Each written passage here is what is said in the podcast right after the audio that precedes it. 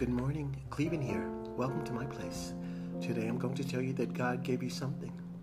What makes you different from anyone else? Do you know? Well, I do.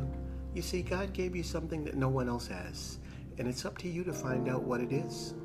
For some, the answer is clear, but for others, it may take a lifetime to discover. Whatever it is, you have it. Some call it power, some call it mojo, and some have no idea at all. But whatever it is, you have it. And as always, thank you for tuning in to my place.